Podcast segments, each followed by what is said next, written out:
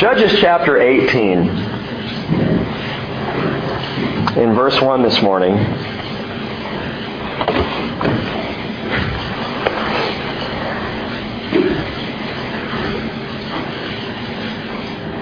Samuel writes, we think it's Samuel, it's most likely Samuel who wrote the book of Judges, and and he writes in verse one, in those days there was no king in of Israel. And in those days the tribe of the Danites was seeking an inheritance for themselves to live in, for until that day an inheritance had not been allotted to them as a possession among the tribes of Israel. Let me remind you that these last few chapters of the book of Judges, beginning in chapter seventeen, running through chapter twenty-one, these last handful of chapters all happened across this time, across this four hundred year period of the Judges. This is not after the life of Samson, who we finished in chapter sixteen, but this now is going back. And Samuel is giving us snapshots and pictures, and we began our study last week into this final section, this appendix, if you will, of the book of Judges. The last few chapters that deal with the big picture of the state of Israel, not the state of Israel as in the nation, but the state of Israel as in the, the way things were during these dark days. And that picture is summed up in one word that we talked about last week, and that is apostasy. Judges seventeen six says, in those days there was no king in Israel. Every man did what was right in his own eyes. And we talked about last week that apostasy is simply a falling away. It's rebellion. It's revolt. It's turning from what you know to be the truth. We're not talking about typical rebellion from someone who is not a Christian, is not a believer in God, doesn't really know the Lord, and is living a rebellious life. We're talking about a falling from what you know. A falling away from what is the truth, from what you believe, from a relationship that you have. Apostasy is falling away from the Lord. And we saw this last week, and we see this in the people of Israel across this four hundred year period called the times of the Judges. Last week we saw it was exemplified in three things which were apparent in the story of this man named Micah. Micah in chapter seventeen, who was of the tribe of Ephraim. And Micah went out and got himself a priest. A Levite pulled him into his house to be kind of his priest over his house and of his household gods that he had made for himself, his idols. And we saw last week that there was a religious syncretism going on. I had several people ask me afterwards, how do you spell syncretism? S Y N C R E T I S M. Syncretism. And all it means is the blending of multiple beliefs.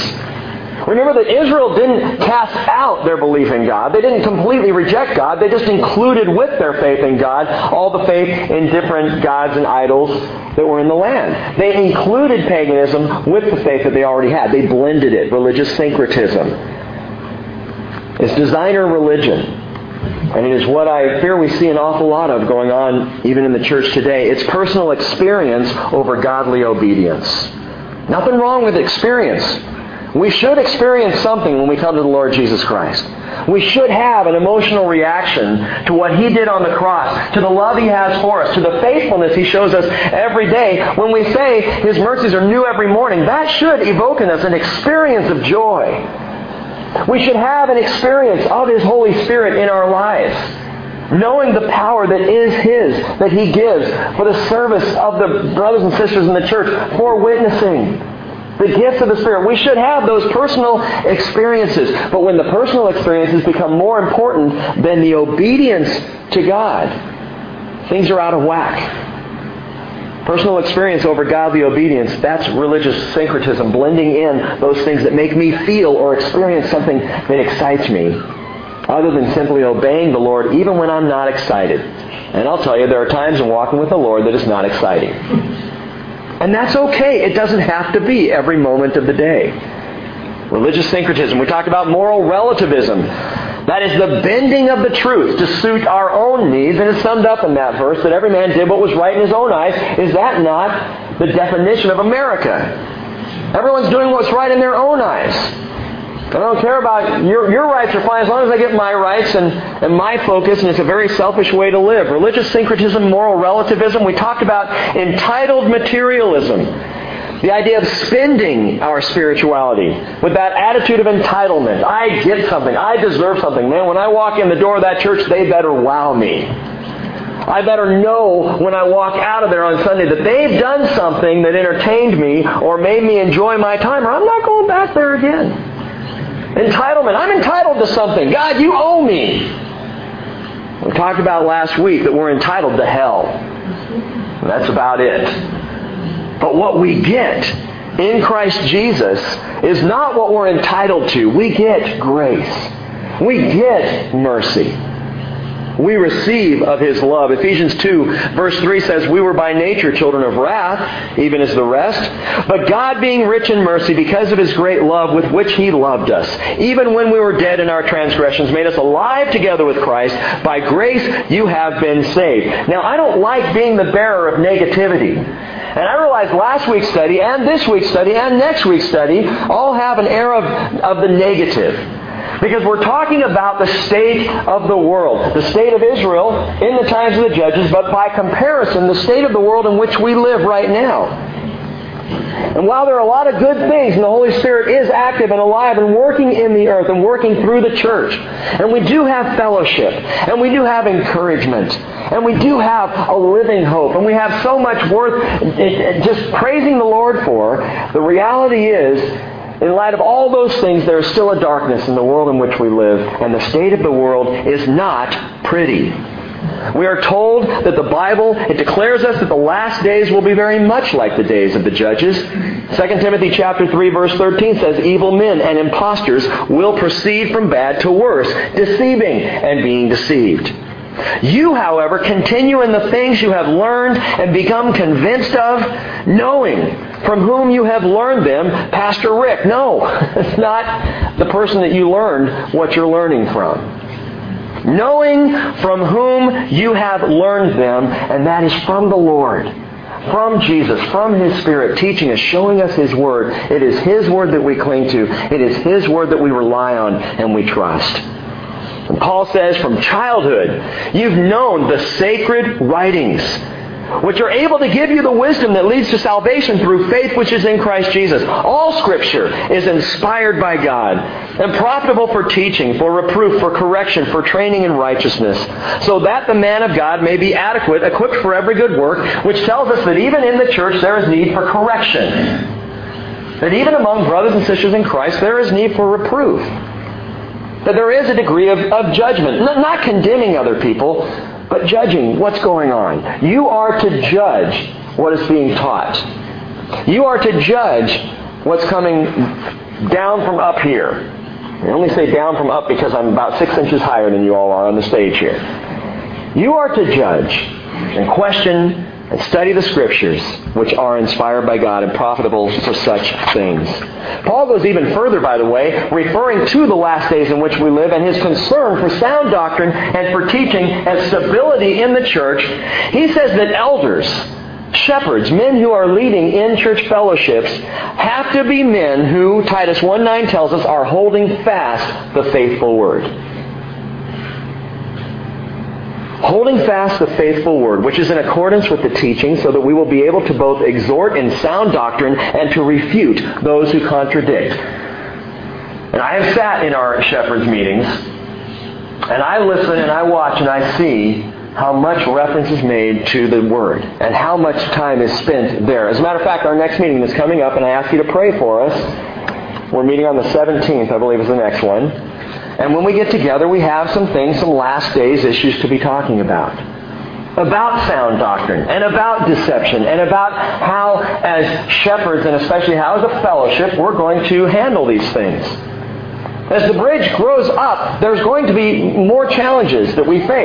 There's going to be more outside influence of people saying, you should do this, or it should be this way, or it should be that way. And the responsibility, not only of the leaders, but of everybody, is that we keep our eyes on the sound doctrine which is according to the Word of God. So we're going to be spending some time in the Word on the seventeenth, as we've done many times before. And I'm thankful for that. Anytime I personally start to get confused or worried or stressed out, not knowing what God is up to or, or how I'm supposed to handle a situation, God, I am so thankful for your Word. Because I can at least go back there. When my hearing's a little out of whack, I can go back. And there's stability there. So we live in difficult times, and we live in the last days, and we live in times of deception, and we should expect that. By the way, good news. I know we're spending some time talking about some negative and some dark things, but before the month is out, we get to read a love story. Before we finish July, we are going to be in the book of Ruth. And what does that tell us? But that not only does judgment follow apostasy, but redemption follows apostasy. The apostasy of the book of Judges that we read and study and look at and, and are shocked by in many cases. As a matter of fact, come Wednesday night, if you want the biggest shock of your life as to what's in the Scripture, it's a, it's a horrible story. But we go through this, and it gets darker and darker and darker till you come to the end, and you go, man, what hope is there? And God puts the book of Ruth before us, the story of redemption. And it's a wonderful story. So that's coming up. So if you feel a little bit discouraged or if it's a little heavy last week, this week, next week, that's okay. Ruth's coming. We're not going to go on ruthlessly. Sorry. So our story this morning, it deals with a single tribe in Israel. Last week we dealt with a man, Micah, the Ephraimite. We dealt with him and his personal uh, personal life. So we looked into the life of an individual and kind of got a glimpse at the life of many individuals in Israel at the time by looking at this man. Now we move out to a broader picture, to a tribe, the tribe of Dan. Next, or Wednesday night, we'll move out to an even broader picture where we see this apostasy throughout all of Israel. That's horrific. But this morning, it's Dan. As we make our way through this story, I want to make some application, which I'll make at the end. Let's study down through the story, see what happens with the tribe of Dan, and we'll come back and apply it in the end. Verse one, in those days there was no king in Israel. And in those days the tribe of the Danites were seeking an inheritance for themselves to live in, for until that day an inheritance had not been allotted to them as a possession among the tribes of Israel. That's a bad translation. The word been allotted. It is a bad translation. What the word literally means there, it says, until that day an inheritance had not fallen to them as a possession among the tribes of Israel. Why is it a bad translation? Because we know they had been allotted a piece of land. The Lord had given them a piece of land, a very specific piece of land that was to be theirs. It hadn't fallen to them. They didn't have possession of it yet. In fact, if you go back to Joshua chapter nineteen, verses forty through forty-six, and you can do that in your spare time, you'll find that Dan had been allotted a possession among all the tribes of Israel, a beautiful coastal land. To look at it on a map, it's kind of a, a little backwards J shape. It begins right around the area of Tel Aviv today, running down through Joppa, along the seacoast, between Ephraim to the north and Judah to the south. It was a lovely little piece of property. Small because Dan was small. And each of the allotments to the tribes of Israel was based on the size of the tribe. Ephraim, big tribe. So they're just kind of to the north and, and just west there of Dan. And Judah, massive tribe, right to the south. And Dan was sandwiched somewhat in between those two tribes. And it was a lovely region. In fact, when we go to Israel, the first night we stay there in Tel Aviv. You can walk out on the Mediterranean coast and walk down to Jaffa.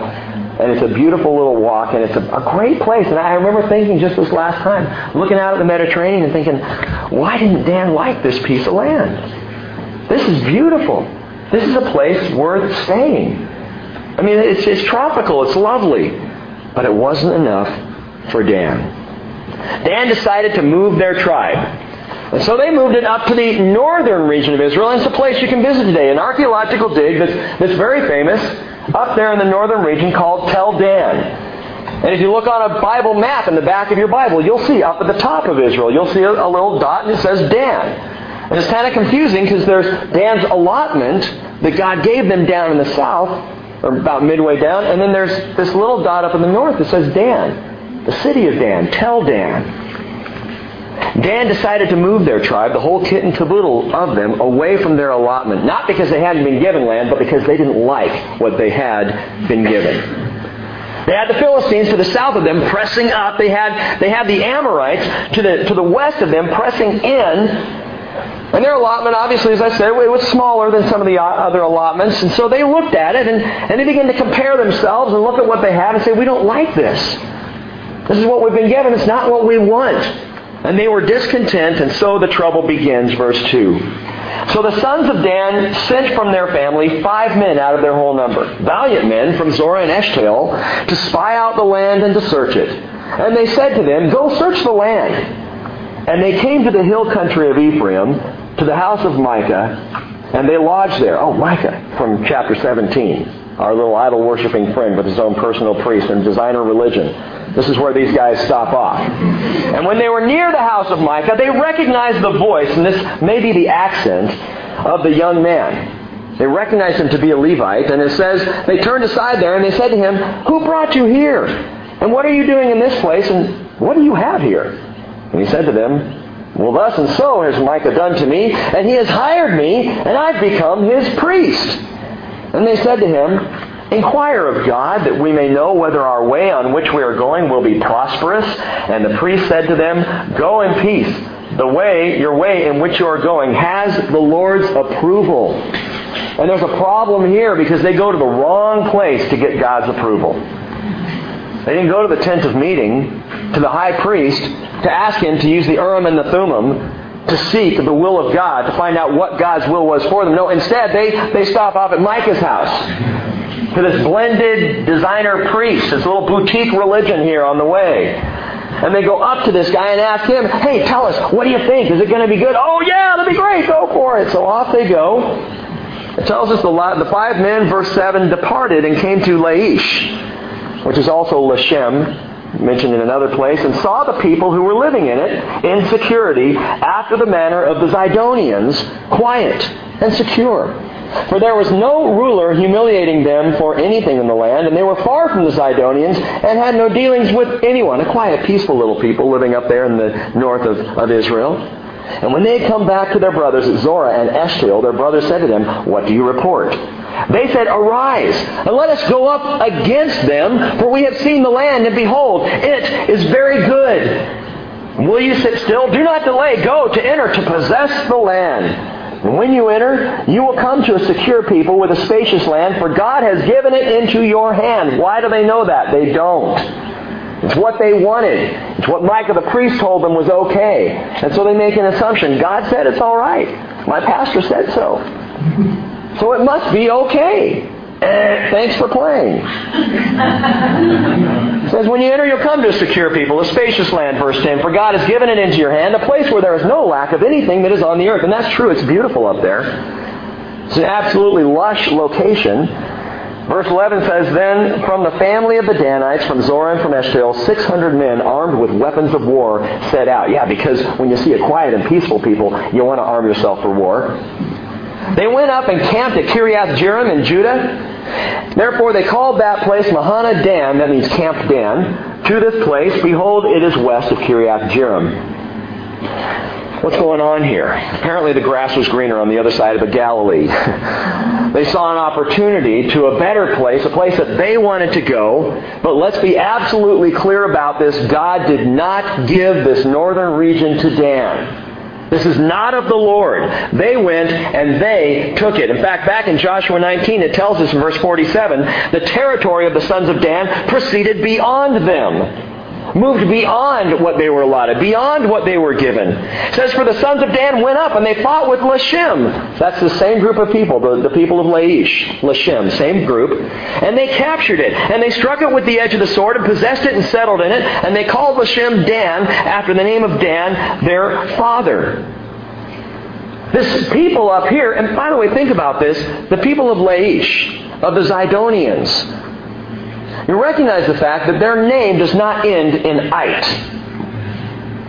I point that out because there were seven nations living in the land that God gave to Israel whose names ended in "ite."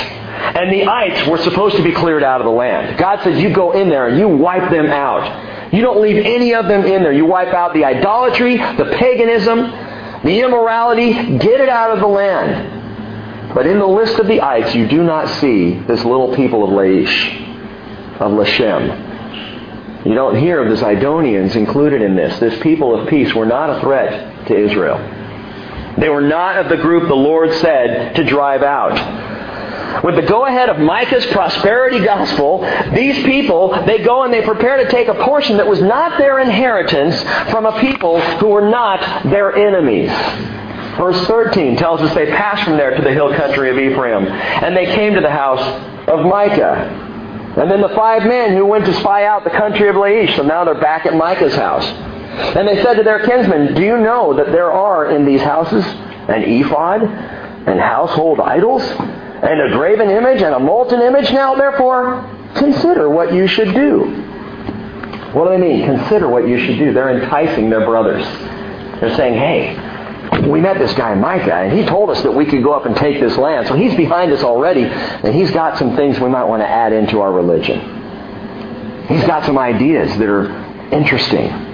He's got some idols that are worth involving in what we're doing. So that when we go up, we can have an idol go before us. And by the way, Micah's idols, it's entirely possible, there's some indications of this, his idols may have been held in a box that looked very much like the Ark of the Covenant. So the tribe of Dan said, hey, let's take our own little ark up before us. Because we can take the ark. Remember, remember Jericho? When we marched around the city with the ark and we won. Let's take these idols with us. And we'll have our God go with us. I still think they were probably believing in God, the Father, Jehovah God. But they wanted a representation of Him. Remember He said, don't make any representations of me. Don't make anything that you think looks like me, because you're going to be wrong. But they said, let's take it. Let's go. We'll go up and we'll fight. And so that's what they're doing. They're being enticed. Consider what you should do. Check it out. We can have gods go before us. And they can go and bring up our, our chances for prosperity. Verse fifteen going on. Tells us they turned aside there and they came to the house of the young man, the Levite, to the house of Micah. And they asked him of his welfare. How you doing? Verse sixteen, the six hundred men armed with their weapons of war, who were of the sons of Dan, stood by the entrance of the gate.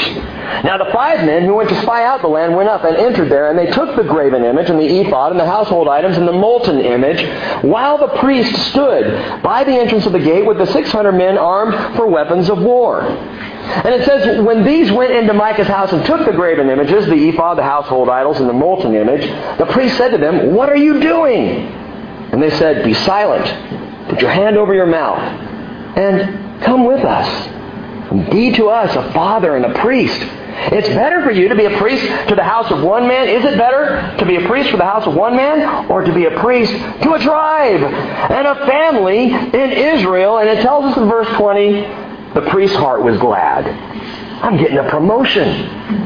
And it says he took the ephod and the household idols and the graven image and went among the people, and they turned and departed, and they put the little ones and the livestock and the valuables in front of them. Now think about this priest. This tells us something here. He's being promoted from Micah's chapel to mega church. You know, he's working in the household, little church here of Micah, but now for the entire tribe of Dan. And it tells us something of this priest and about where his heart beats. And it shows us that he's no more than, nothing more than a hired gun. That he's more interested in his salary than he is in his Savior. And so he goes with Dan, and they turned and departed again. Verse twenty-one, put the little ones and the livestock and the valuables in front of them. And when they had gone some distance from the house of Micah, the men who were in the houses near Micah's house assembled and overtook the sons of Dan. And it tells us they cried to the sons of Dan, who turned around and said to Micah, what's the matter with you that you've assembled together? And he said, you've taken away my gods, which I made, and the priest, and you've gone away, and what can I do besides? So how can you say to me, what's the matter with you? This is so amazing to me. This guy is now going out to rescue his God. I mean, it's supposed to be the other way around, right? I mean, I need to be rescued by God. He doesn't need me to rescue Him. So he's going out to get his gods that he's made, and the sons of Dan said to him, do not let your voice be heard among us, or else fierce men will fall upon you, and you'll lose your life with the lives of your household. And so the sons of Dan went on their way, and when Micah saw that they were too strong for him, he turned around and went back to his house. And then it says, they took what Micah had made, and the priest who belonged to him, and they came to Laish, to this quiet, secure, peaceful people. They came to Laish, the people quiet and secure, and struck them with the edge of the sword. And they burned the city with fire. And there was no one to deliver them, because it was far from Zidon, and because they had no dealings with anyone, and it was in the valley which is near Beth Rehob, and they rebuilt the city, and they lived in it. Which raises a question. Who really should have been burned here? They kill everybody of Laish, this tribe of Dan. in a horrible slaughter. They burn the city, raise it to the ground. And the reality is, gang, there's a biblical commandment to the Israelites for the burning of a city. There is a time when it is right for the people of Israel to burn a city. Want to know where it is? Look back in Deuteronomy chapter thirteen. Deuteronomy chapter thirteen. In verse twelve, it reads the following. Deuteronomy thirteen twelve, if you hear in one of your cities, which the Lord your God is giving to you to live in, anyone saying that some worthless men have gone out from among you, and have seduced the inhabitants of their city, saying, let us go and serve other gods whom you have not known, then you shall investigate and search out and inquire thoroughly. And if it is true and the matter is established through, that this abomination has been done among you, you shall surely strike the inhabitants of the city with the edge of the sword, utterly destroying it and all that it is that is in it, and its cattle with the edge of the sword. And then you shall to gather together all its booty in the middle of its open square, and burn the city, and all its booty with fire, as a whole burnt offering to the Lord your God, and it shall remain, it shall be a ruin forever, and never be rebuilt. One command for the people of Israel, to burn a city. And the city had to be among them. It had to be an Israelite city that had fallen to idolatry. That was the only prescription God gave for the burning of a city. And it's interesting to me that Dan, this tribe that already had fallen into idolatry themselves, carrying their own idols up to war, chose to burn this city. Who are the idolaters here? Now, I don't know much about the people of Laish. Maybe they were into idol worship, but they certainly weren't Israelites, and the, and the, the command was not given by the Lord for Dan to go up and burn this city. Dan should have been burned for what they were doing, according to law. They deserved that punishment. And yet, hypocritically, they carry out the very punishment that should have been their own. And it makes me pause to think that when we burn other people, it's often indicative of our own sin. When we attack others, when we affect on them certain punishments or judgments or attitudes, oftentimes it's the very punishment or judgment that really belongs right here. It's amazing how that works. We need to pause and consider where we are coming from. For the very thing that I become so self-righteous about is often the most glaring issue in my own life. Galatians chapter six, verse one, Paul writes, brethren, even if anyone is caught in any trespass, you who are spiritual, restore such a one in a spirit of gentleness, each one looking to yourself, so that you too will not be tempted. Bear one another's burdens, and thereby fulfill the law of Christ. If anyone thinks he is something when he is nothing, he deceives himself. But each, each one must examine his own work, and then he will have reason for boasting in regard to himself alone, and not in regard to another. For Paul says each one will bear his own load. You're responsible for yourself, and not to pass judgment on another. The tribe of Dan passes judgment on the people of Laish, a judgment that should have been their own. Verse twenty-nine says, they called the name of the city Dan, after the name of Dan their father, who was born in Israel. However, the name of the city formerly was Laish. And the sons of Dan set up for themselves the graven image. And then Jonathan, the son of Gershom, the son of Manasseh, he and his sons were priests to the tribe of the Danites until the day of the captivity of the land. And so they set up for themselves Micah's graven image, which he had made all the time that the house of God was at Shiloh. And this becomes the historic legacy of Dan. It tells us, interesting, they burn the city, they take the city, they rebuild the city, and then the first thing they do is set up their idols. And Dan would be the first, and this is this is the thing to know about Dan. In fact, when you hear the tribe of Dan, and you see this throughout Scripture, they are the first tribe, the first tribe in Israel to fall to idol worship, to become heavily engaged in and involved in idol worship. I mentioned that place, Tel Dan, in Israel today. What's interesting is when you go there, you can see that Jeroboam placed a golden calf at the site of Tel Dan. You can see the place where the golden calf was set up. And all the people of Israel, the northern kingdom, would go either to Bethel or up to Dan to worship a golden calf. It was a perfect place because Dan was already so comfortable with idol worship. All of this, my friends, points to a single underlying issue with the people of Dan, and the issue is discontent. That's where it started. They were not content with what the Lord had given them. It was a beautiful land. Sure, it was hard to hold. I mean, they had to deal with the Philistines and the Amorites, and they must have just gotten tired of that. But regardless, they set apart. They walked away from, they moved away from the land that God had given them. They just didn't do it for them. Dan was discontent. And if that's not the state of the world we live in today, I'm not sure what is. No wonder the Britneys and the Lindsays and all these others have such messed up lives, the Parises. So much discontent. You can have the whole world. And Jesus says, but what does it profit you if you lose your soul? Discontent. I want to tell you some things by way of application about discontent that, that I think come up through this. And the first one is that discontent leads to designer faith. Discontent leads to designer faith. That religion we talked about last week, that blended religion in Micah's household, has now been passed along to an entire tribe of people because they were discontent. They had the Torah. They knew God's laws, and they knew where it was all supposed to take place. They knew where they were supposed to meet with the Lord, and that's at Shiloh. And their original location was an easy twenty-mile ride over to Shiloh.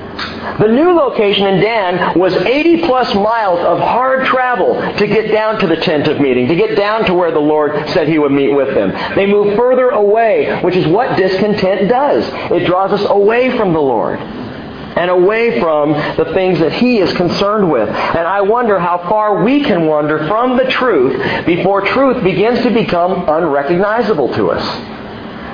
Where we're so used to relativity that absolutes just are not recognizable. We, we can't see them for what they are. The Reverend Ann Holmes Redding, who I mentioned last week, the Episcopal priestess, who announced that she was now both Christian, Christian and Muslim. She's both. And Russ handed me an article this last week, and it says that she uh, she's now been taken out of circulation for the time being. She's been kind of stripped of her post for a year to consider her position, and then they'll decide if they're going to reinstate her in a year. And she said she was drawn to the Muslim faith after an introduction to Muslim prayers left her profoundly moved. I got something here that I wasn't really feeling here. I didn't quite have the experience here, but man, here it was really cool. So I, I just, I, I added it in. I just made it a part of, the, I, I'm not rejecting this, I'm just adding this. I'm making it all part of the big picture because this felt good. I'm drawn to it. She said, even after her removal, said, since entering Islam, I have been, by my own estimation, a better teacher, a better preacher, and a better Christian. Because you can't recognize what you've walked away from. It's difficult to see the absolutes when you're living in the relativity. And it's interesting that that is always how it begins. It's always how it begins with false religions and cults. Discontent always is the start. That's the beginning point.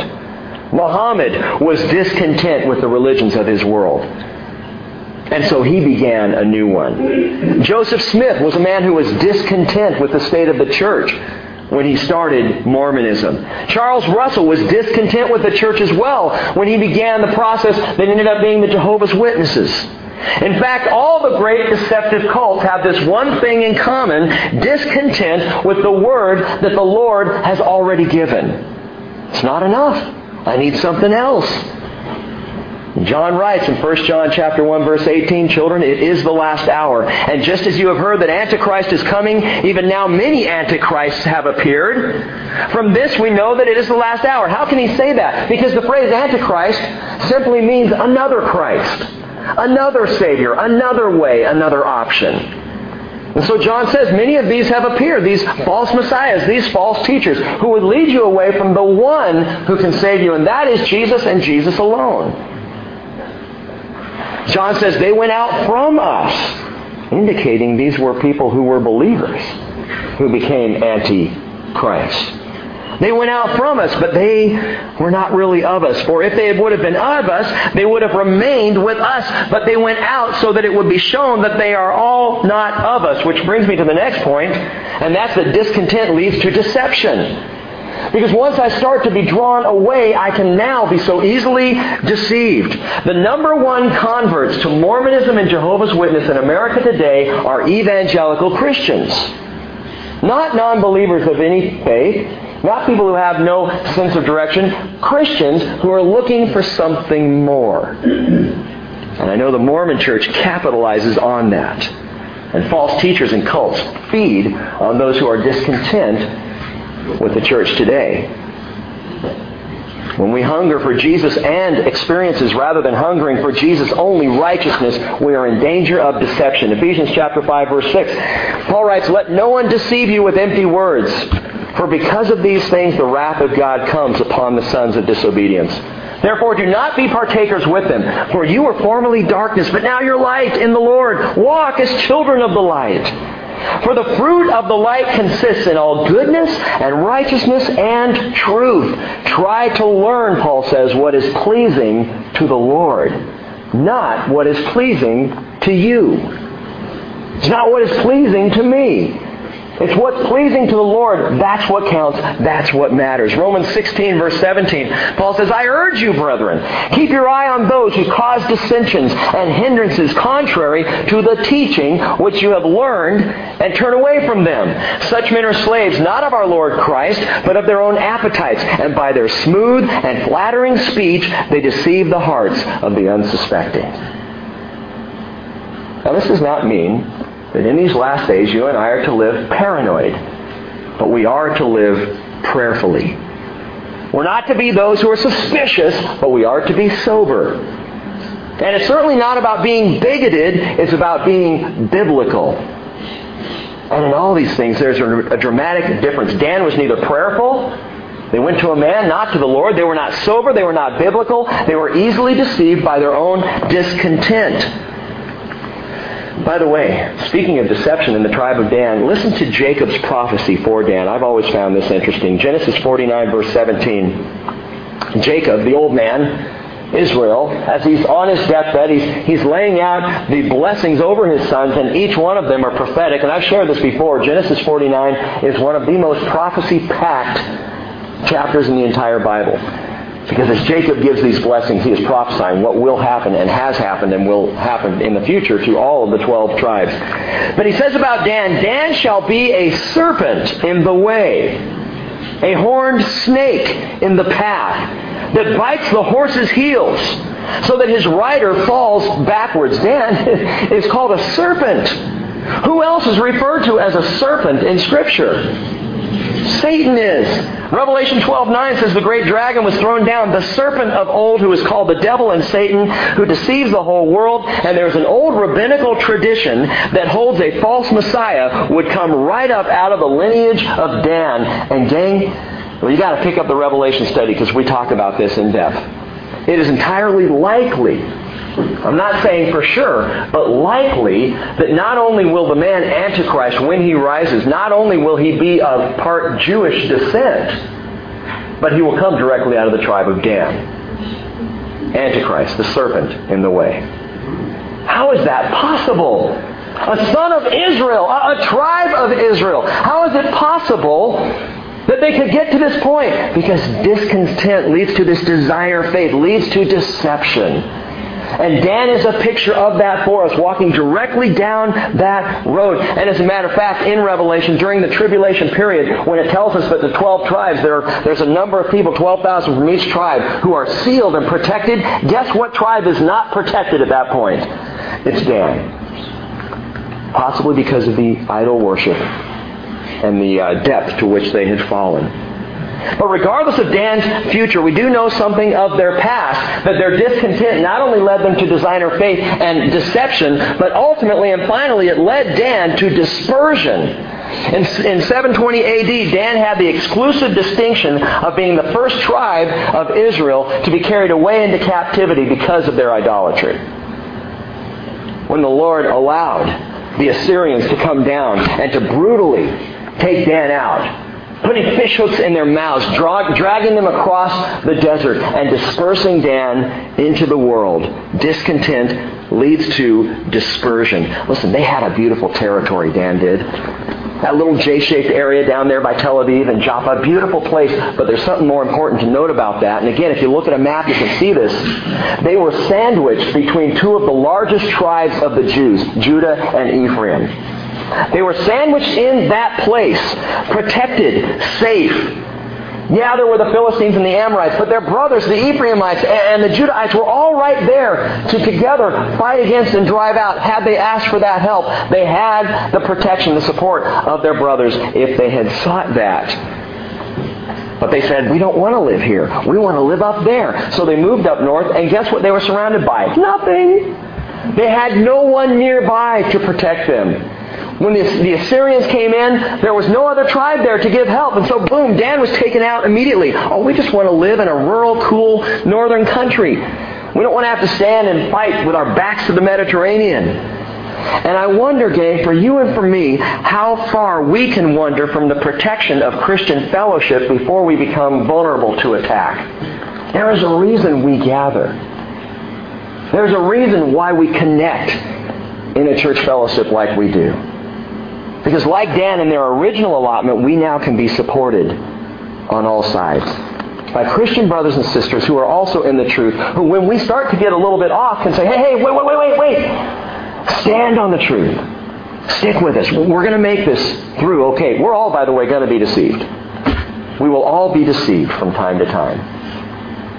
But if we are standing with our brothers and sisters rather than off in the North Country somewhere, we can be and will be protected. Hebrews chapter ten, verse twenty-four tells us, let us consider how to stimulate one another to love and good deeds, not forsaking our own assembling together, as is the habit of some, but encouraging one another all the more as you see the day drawing near.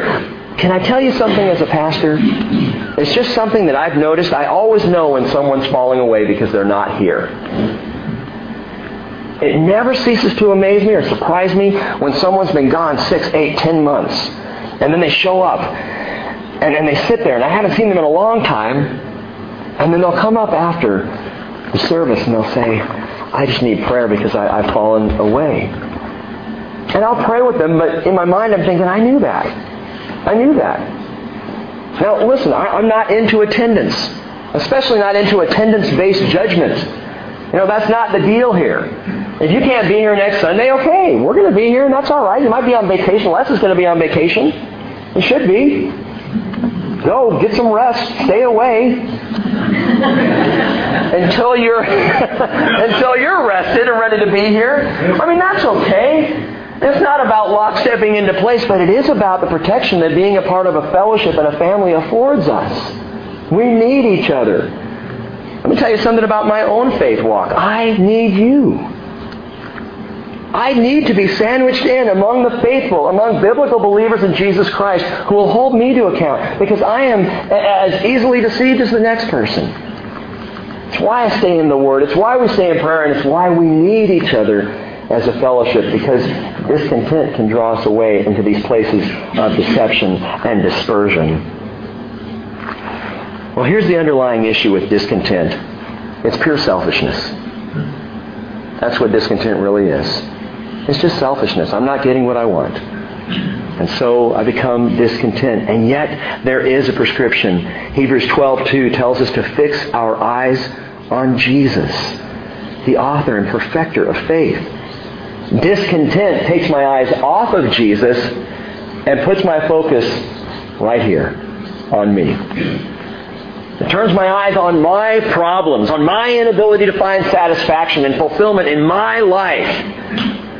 But Paul writes to Timothy in First Timothy six, verse six, godliness actually is a means of great gain when accompanied by contentment. For we have brought nothing into the world, so we cannot take anything out of it either. If we have food and covering, with these we shall be content. But even spiritually speaking, if I'm discontent with where the Lord has me in my life, in this location, in my own maturity, if I'm looking at my own experience and saying I want more, and I'm not content with where I am and what the Lord's doing now, I will miss the blessing of today. I'm looking to what He's going to do tomorrow. And He's saying, but, but I'm right here now. It's like inviting all the family over on a Sunday afternoon for brunch together. And you also are planning a, a, a next Saturday meal together.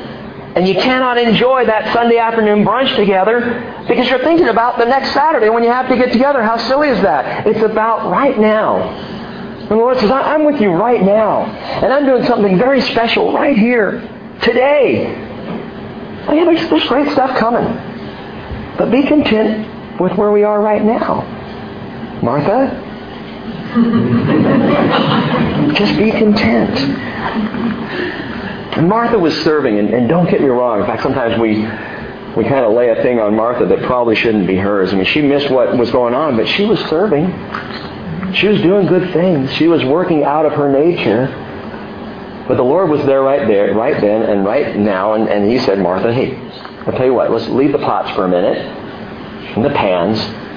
We'll clean them up later. Come sit down. And don't miss what we're doing right now. Paul says, I have learned to be content in whatever circumstances I am. I know how to get along with humble means. I also know how to live in prosperity. In any and every circumstance, I've learned the secret of being filled and going hungry, of having an abundance and suffering need. I can do all things through Him who strengthens me. Through Christ, I can do it. Whether I've got a lot or I have a little, it doesn't matter. I am content knowing I am with Christ Jesus. Gang, one of the greatest signs of the presence of God's Spirit in your life is contentment. If you happen to be a person who is content, good chance the Holy Spirit is very much alive and at work in your heart. Contentment. Dan was discontent. Again, verse one says, the Danites were seeking an inheritance for themselves to live in. They had an inheritance. They had an allotment, but they were seeking one because they were discontent with where they were. It had not fallen to them because they were not willing to stand where the Lord had placed them. So let me ask you, are you struggling with discontent? Or are you content with the place that the Lord happens to have you right now? If you're struggling with discontent this morning, and I prayed a lot about this, and it was so amazing to me, the, the answer that the Lord gave. Here's the key. Here's the key to get out of discontent and into contentment. Are you ready for this? It's very powerful and it's very simple. Matthew twenty-two thirty-seven. Jesus says, you shall love the Lord your God with all your heart and all your soul and all your mind. This is the first and greatest commandment. And the second is like it. You shall love your neighbor as yourself. On these two commandments depend the whole law and the prophets. And what's amazing here, gang, is if we're loving God, that is worshiping Him, thinking about Him, looking to Him, guess where my eyes go? Off myself and to the Lord. And if I'm loving my neighbors by serving them and caring for them and looking to their needs, once again, my eyes come off of myself and go on to somebody else. Either my eyes are fixed on Jesus or my eyes are on what I can do to serve and care for other people. And it takes my eyes off of me. And some of you, you're sharp. You know where I'm going with this. It's agape love. It is agape love is the key. For us not being discontent, for us to enter into contentment, if we can learn this unconditional love of God, that our focus is always others and God-centered and not on ourselves, and we will not have time to be discontent. Because we will be so content with what the Father's doing. And so content with how we're seeing Him work in other people's lives, not even realizing, by the way, it's us that He's working through. Dan missed it.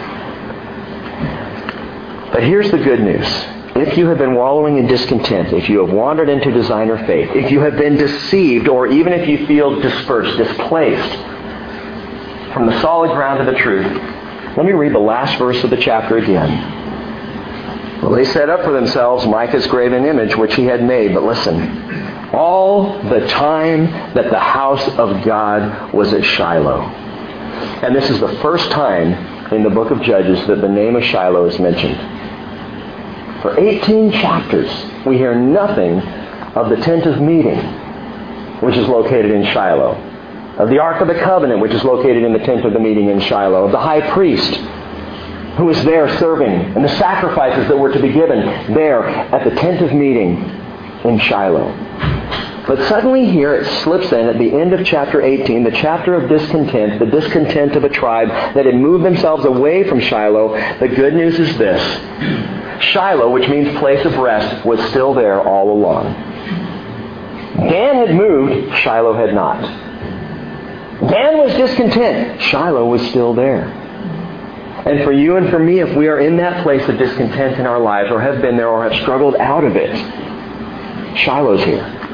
The place of rest is still here. Our Lord Jesus Christ. He is always available for anyone who is willing to come. So the answer is not, how do I get away from my discontent? I'm so discontent with my discontent. How do I move from this? The question is, are you willing to come to Jesus? Because in Jesus you will find perfect contentment.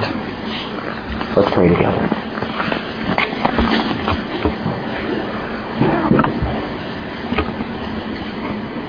Lord, you are so good to us. And I'm reminded, even this morning as we worship, how simple it is to find peace and contentment instantaneously when we look at you. When we pause for a moment and just thank you for what you've done in our lives. As we consider your incredible love, and as we return that love to you, as we love other people, these things are just so simple, so foundational to our faith. And yet, Lord, as, as we, I, I think about, Father, the, the church in Ephesus that was so good at discerning and so good at, at, at fighting off deception and, and bad spirits, but, but they lost their first love. And Lord, we want... We want both to be a discerning church, but also to be a loving fellowship. And we ask that you would teach us, as a family, how to do both, to discern and to love. And I pray that you will teach us as individuals how to do both, Lord, to be wise and grounded in your truth, but absolutely loving towards you and our brothers and sisters in Christ, and Father, loving toward a lost world. But Father, may this fellowship never fall into discontent, but always be pleased and joyful with what you're doing today. And I pray that for today, that we would just have a great day in the Lord and rediscover our contentment. In the name of Jesus Christ we pray. Amen.